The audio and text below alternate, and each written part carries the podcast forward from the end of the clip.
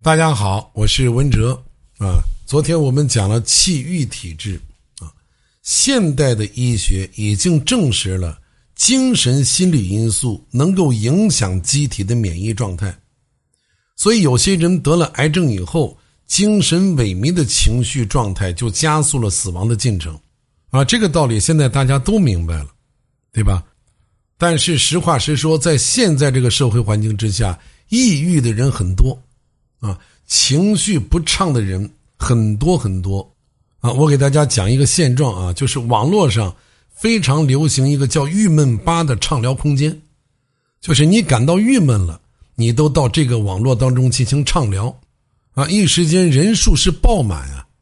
你看社会发展越快，抑郁的人也就越多，也就是社会发展快，造成对人精神上的压力也就会更大，啊，你看日本，对吧？自杀的人多，你看这个韩国竞争很激烈，他们都有这个宣泄情绪的这么一种娱乐方式，啊，关到一个小屋里面，你随便砸东西，啊，就是为了让你宣泄，对吧？你看我们现在也快了，这个网络上的郁闷畅聊吧呀，就连一个未成年版的空间里面都写着这么一行字，叫“欢迎你来抑郁吧”，这里面已经有一万九千五百八十二个人。在等待抑郁，两万八千二百五十八个人正在抑郁，啊，你看我们现在遇到一些不顺心的事儿，也会经常说：“哎呀，我很抑郁。”所以这九大体质当中，不管是阳虚体质、阴虚体质，转化或者并发抑郁体质的将会越来越多。那么我们就需要思考一下。到底是不是这种抑郁的风潮就标志着气郁体质已经成为了普遍的社会现象呢？啊，我们首先要端正一个概念啊，气郁体质不等于抑郁症，但是气郁体质它就是抑郁症的温床。啊，我们来看一组数据啊，呃，根据全球疾病负担的研究显示，抑郁症在一九九八年的时候。是中国第二重要的健康问题，占到所有疾病负担的百分之六点九。但是在去年，也就是二零二零年，抑郁症虽然下降成为我国第三重要的健康问题，但是所占到疾病的负担的百分比却上升到了百分之七点三。所以，根据 WHO 的估计。中国因为抑郁障碍造成的直接和间接的经济损失，每年至少超过了六百四十亿人民币。那最严重的后果，就是因为抑郁而自杀的人数不胜数。所以，抛开抑郁，改善气郁体质是非常非常重要的。但是，这不仅仅是一句话的问题呀！啊，现代人的欲望。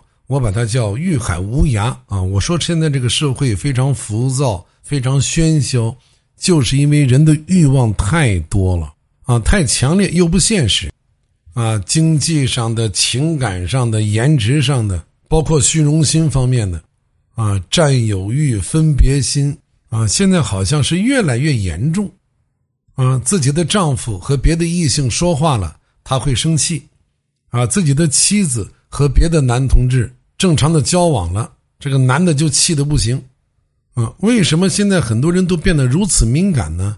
就是因为社会发展太快，我们又处在网络的信息爆炸时代，每一个人的生存环境就会觉得自己非常的渺小，啊，实际上本身人就是渺小的，但是以前我们不认为自己渺小，啊，我们认为我们很重要，所以存在感没有了，越是没有存在感的人，他的自我需求、他自我认可、自我认知就越发的强烈，啊，也就是所谓的自尊心会非常非常强。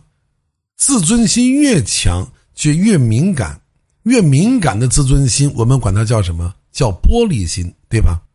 那么有玻璃心的人，他最容易跟自己的亲人发生剧烈的矛盾，或者呢，就想通过某一些方式。来吸引别人的注意，啊，就越想做的跟别人不一样，所以你看我们在社会上就看到了很多这种现象，破坏规则，啊，不让闯红灯吧，我非得闯红灯，啊，不让逆行，我非骑电动车逆行，我们见到了很多很多这种现象，对吧？啊，进商场戴口罩，我就不戴；坐公交车应该戴口罩，哎，我就不戴。啊，其实他们的内心都非常非常之弱。大家记住，凡是在外面无理取闹的人，看似他很厉害，实际上他内心脆弱不堪。啊，昨天我看到一个视频，把我笑坏了。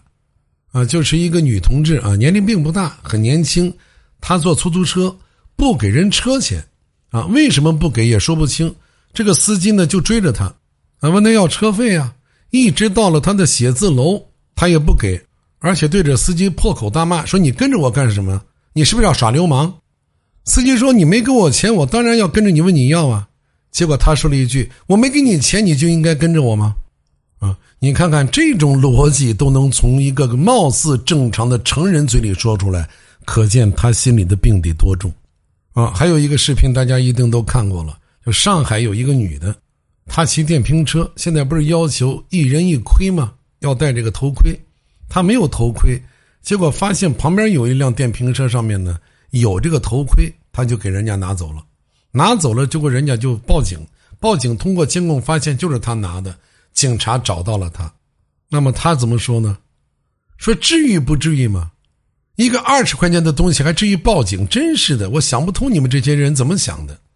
哼，你拿别人的东西，别人还不能问你要，这是什么逻辑呢？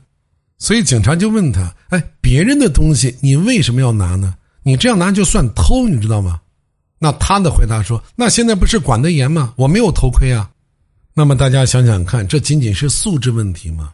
我认为不是的，这是病，肝上的病，抑郁的病，他的生活得多么不堪，他的家庭一点也不幸福，啊，在现在防控疫情如此严峻的情形之下，还有老头啊，六七十岁的老头排队做核酸，竟然因为一点琐事往人家工作人员脸上吐口水，你说他是坏吗？他真坏。但是我一定相信这是病，这是几十年生活不如意、抑郁出来的病啊！抑郁不可怕，一发病就可怕了，啊，就像高血压不可怕一样。但是高血压一旦发病，那就要人命。所以，改善我们肝脏的功能，改善抑郁体质，对我们每一个人、对每一个家庭都是异常重要的。好，我们明天接着再聊。